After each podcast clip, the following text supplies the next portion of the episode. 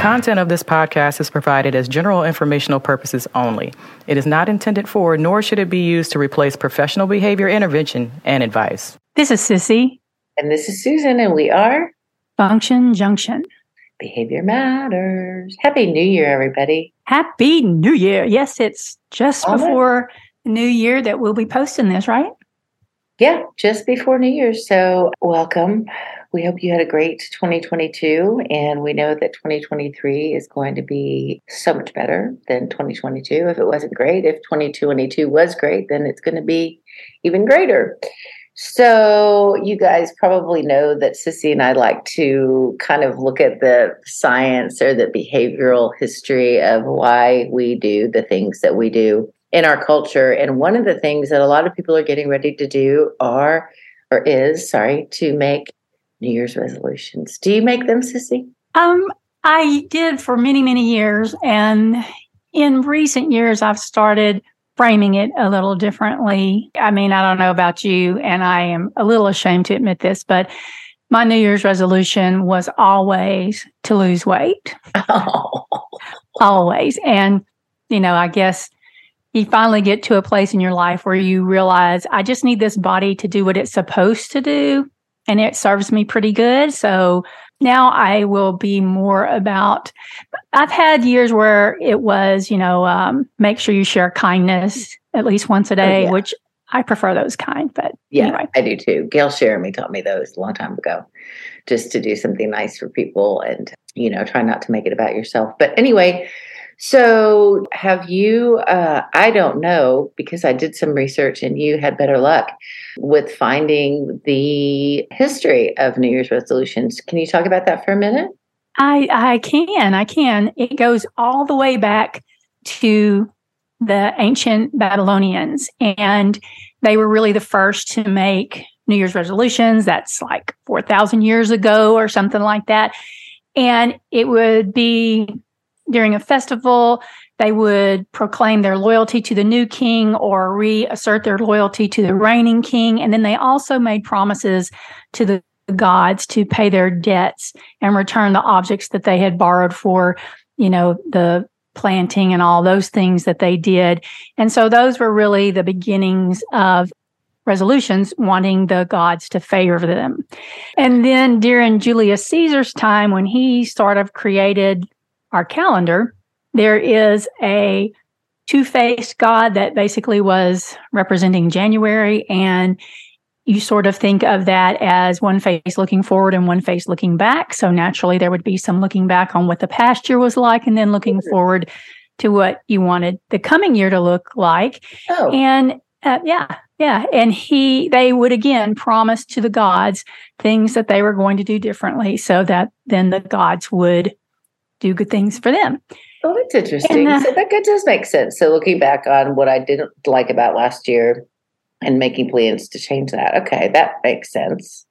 Yeah, so that's our history of where we got to it. Also, in some Christian churches, they will have a watch night on New Year's Eve and they'll spend time praying and talking about what their resolutions are for the coming year. So there seems to be a very uh, religious overtone, but it also says that there are plenty of people who make New Year's resolutions that are not religious at all.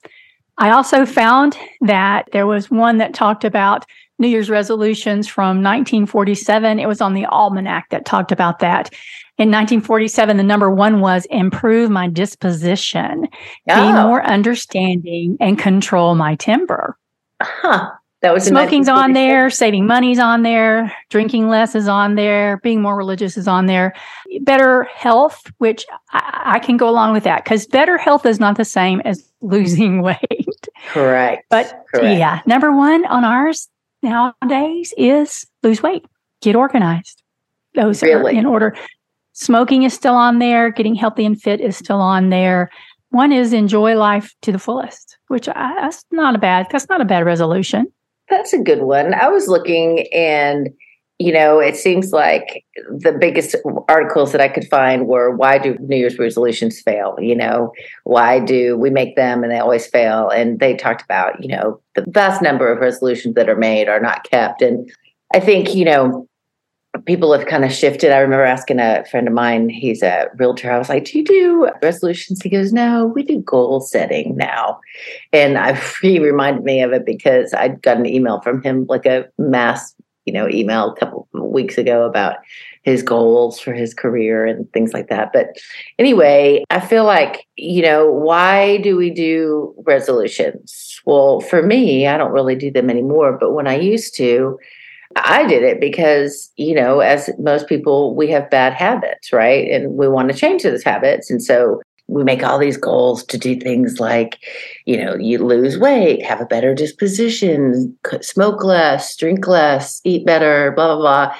And it seems like the reason we fail is because maybe those resolutions are too steep or too broad or not yes. operationalized enough such that mm-hmm. you know when you think about we'll lose weight well what does that mean? Does that mean i want to be 20 pounds skinnier by next the end of this year? Or does that mean you know i want to eat more fruits and vegetables right? Or you know like saving money or make more money save more money make more money. Well like what does that look like? You know, and if you just say, I'm going to be more prosperous or I'm going to lose weight or I'm going to get healthier, you know, that seems so vague and so broad that that's probably why we fail because we don't make it measurable, right? So, like for me, example, I was thinking about this the other day.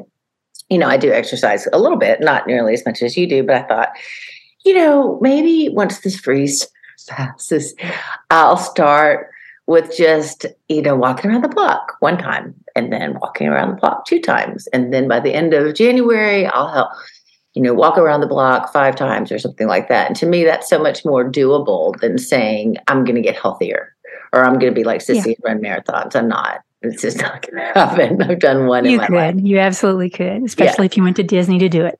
well, that's where I did the only one and only one that I've ever done before. But my point is, is that I think for me, and I think a lot of people would agree that you know, when we make resolutions that are so broad and so steep that it's easy by February or March to say, oh, screw it, you know, I'm going to have that Mexican food or that margarita or spend that money that I shouldn't spend or what have you. So, you know, one solution might be to have more measurable goals. Like on my grocery list for this week, I do have to buy more fruits and vegetables, which in turn will hopefully make me eat more fruits and vegetables, not, you know, lose 10 pounds or get thin, get skinny or, you know, whatever.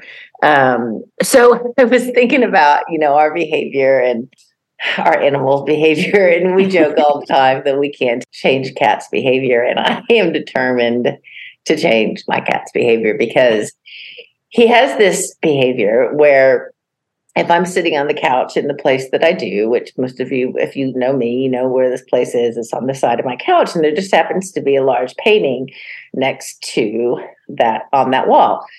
And so Sydney, when he wants to be scratched, he will butt his head up against the corner of that painting and make it move, which would not be so annoying. But there happens to be a nail in the back of the painting in the corner. I guess it John John Palmer did it, and I guess it's a big painting, and so maybe he did that, put the nail in it to secure you know, the folds on the back or what have you. But anyway, so the nail scrapes. And so what do I do?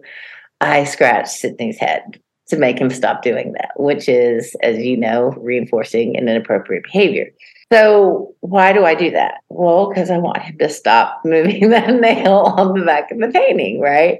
So I started thinking about it and I'm like, I am not, I'm not doing this anymore, right? So we know that the motivating operation is for him because he wants his head scratched, right? Yes. Yes. Okay. and then the antecedent is me sitting there right? And then the behavior sure. is him moving the art with his head, like nudging it. And then the consequence is I scratch his head. So I was thinking, okay, what do I need to do differently? So I guess I could ignore his behavior, but we all know that when we put something on social extinction, it gets worse before it gets better, which is not something that I can do. I could put it on DRO where I could reinforce the absence of the behavior. So if he's just sitting there you know, and maybe he makes a, a meow sound, maybe I could scratch him for that communication, alternative communication versus mm-hmm. moving the thing. And then I was talking to somebody and they were like, you could spray water in his face. I was like, no, I would never do that. We don't use aversives with our animals or our kids. But so I'm going to really try to change my behavior to change Sydney's behavior. And I will let you know how that works because right now that behavior makes me crazy and I'm totally reinforcing it. So that's a silly New Year's resolution.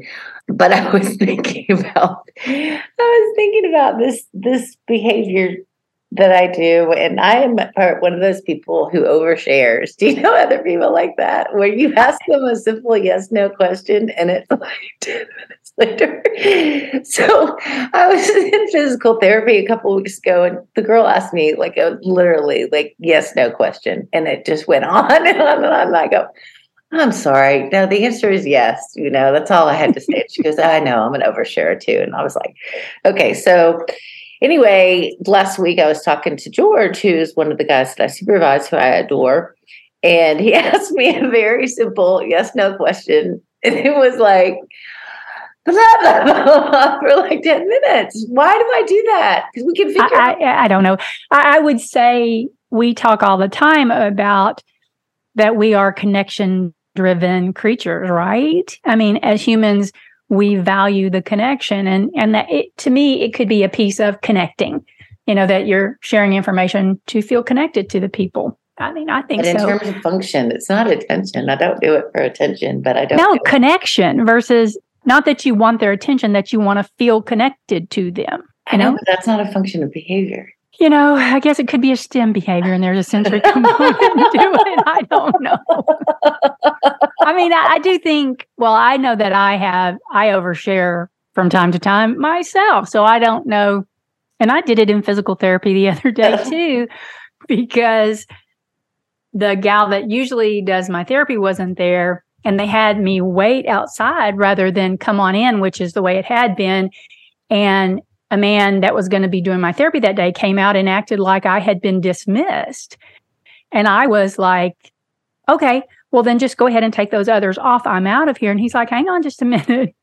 and then when he started explaining to me what was going on, I just dumped everything that was frustrating me about the pain in my back, which he didn't need to hear at all. But well, maybe he did.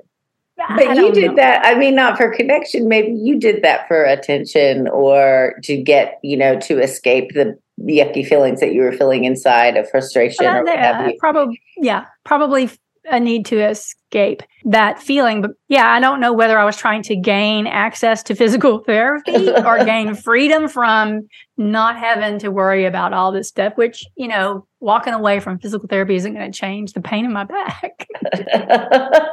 so yeah, we are pretty crazy with all the things that we think about our own behavior and try to figure out our own behavior. But um, the Almanac site also had some things about writing a New Year's resolution that you might actually be able to keep. And one of them oh. was avoid wording your resolution negatively. So instead of saying, stop I want to stop biting my nails, you would say, I want my nails to grow.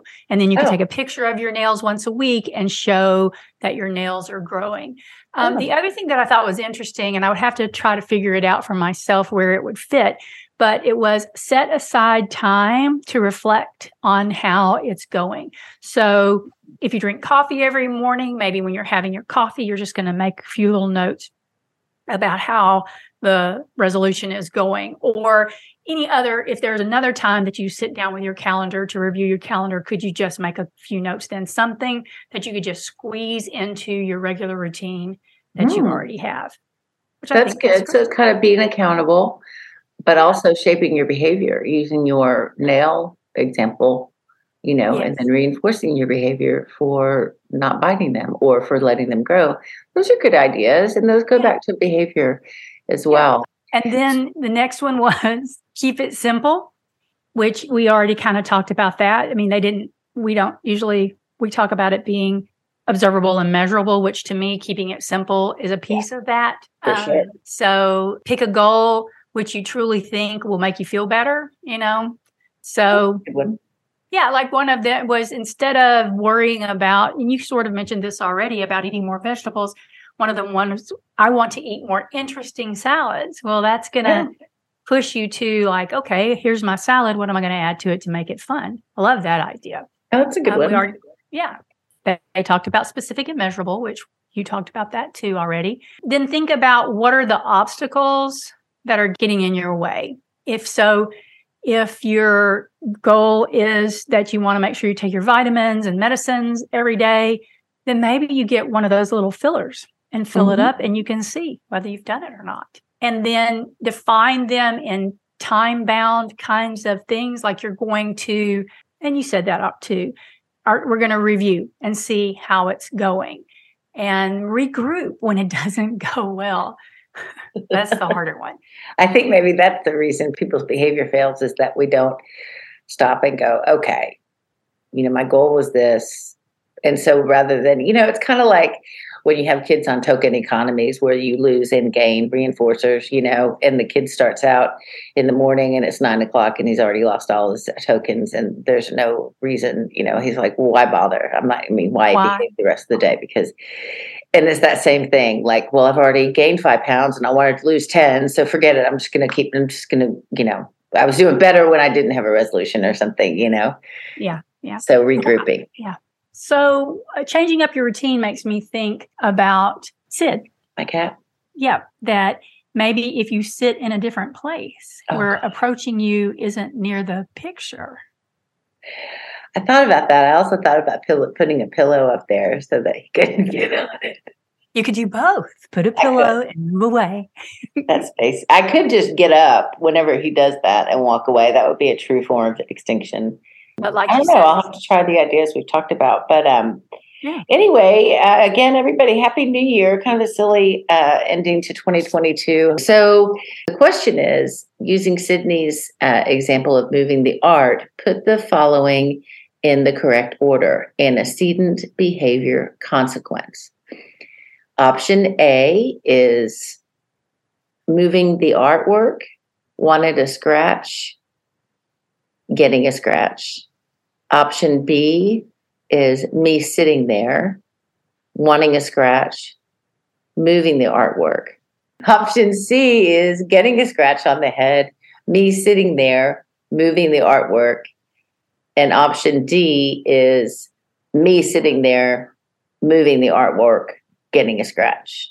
That sounds so much like a test question because you're like, all the components are there, but they're different each time. And what are they? And the other thing, that one should probably be on the test because there are behaviors to consider, right? I mean, there's the cat's and yours, and your behavior is impacted by the cat's, and the cat's behavior is impacted by yours. So, hmm. All right. So I'm going to go with, and you're you're you're going to fix me if I'm wrong, but the the D where you were there, you signal that reinforcement is available. Correct. He then moves the artwork because in the past, moving the artwork made you pet him, and that's the ultimate goal. So he moves the artwork, and then you pet him. That's right. leave something out. That's right. I was going to make it four part and include the motivating operation, but I decided not to. But the motivating operation would be that he wants a scratch. But anyway, yes, it is D. I'm sitting there. He moves the artwork and I scratch his head. And so let's see if Mike can check and change mine and the cat's behavior before 2023. I know everyone will have bated breath. yes, and okay. And so if the motivation, motivating operation had been on there on the test question, it could have been tricky in that for the cat, the MO is wanting a scratch. For you, the MO is don't scratch my wall with the nail. right? mm. So that could have been a tricky one too. So that's a good just to think about if you're taking the test. If you're not taking the test, we certainly hope that you have a wonderful new year and that you slide into it with fun things going on and um, yeah. Yeah, whatever. So, thanks, everybody. Uh, next week, we'll have a great conversation with two aspiring behavior analysts. So, we hope you'll listen. As always, thanks so much. You can always rate and review us on the podcast app that you use. And a shout out to Troy Payne and Joe Carter, our executive producer. Happy New Year. Take care. Bye. Thanks, guys. Bye.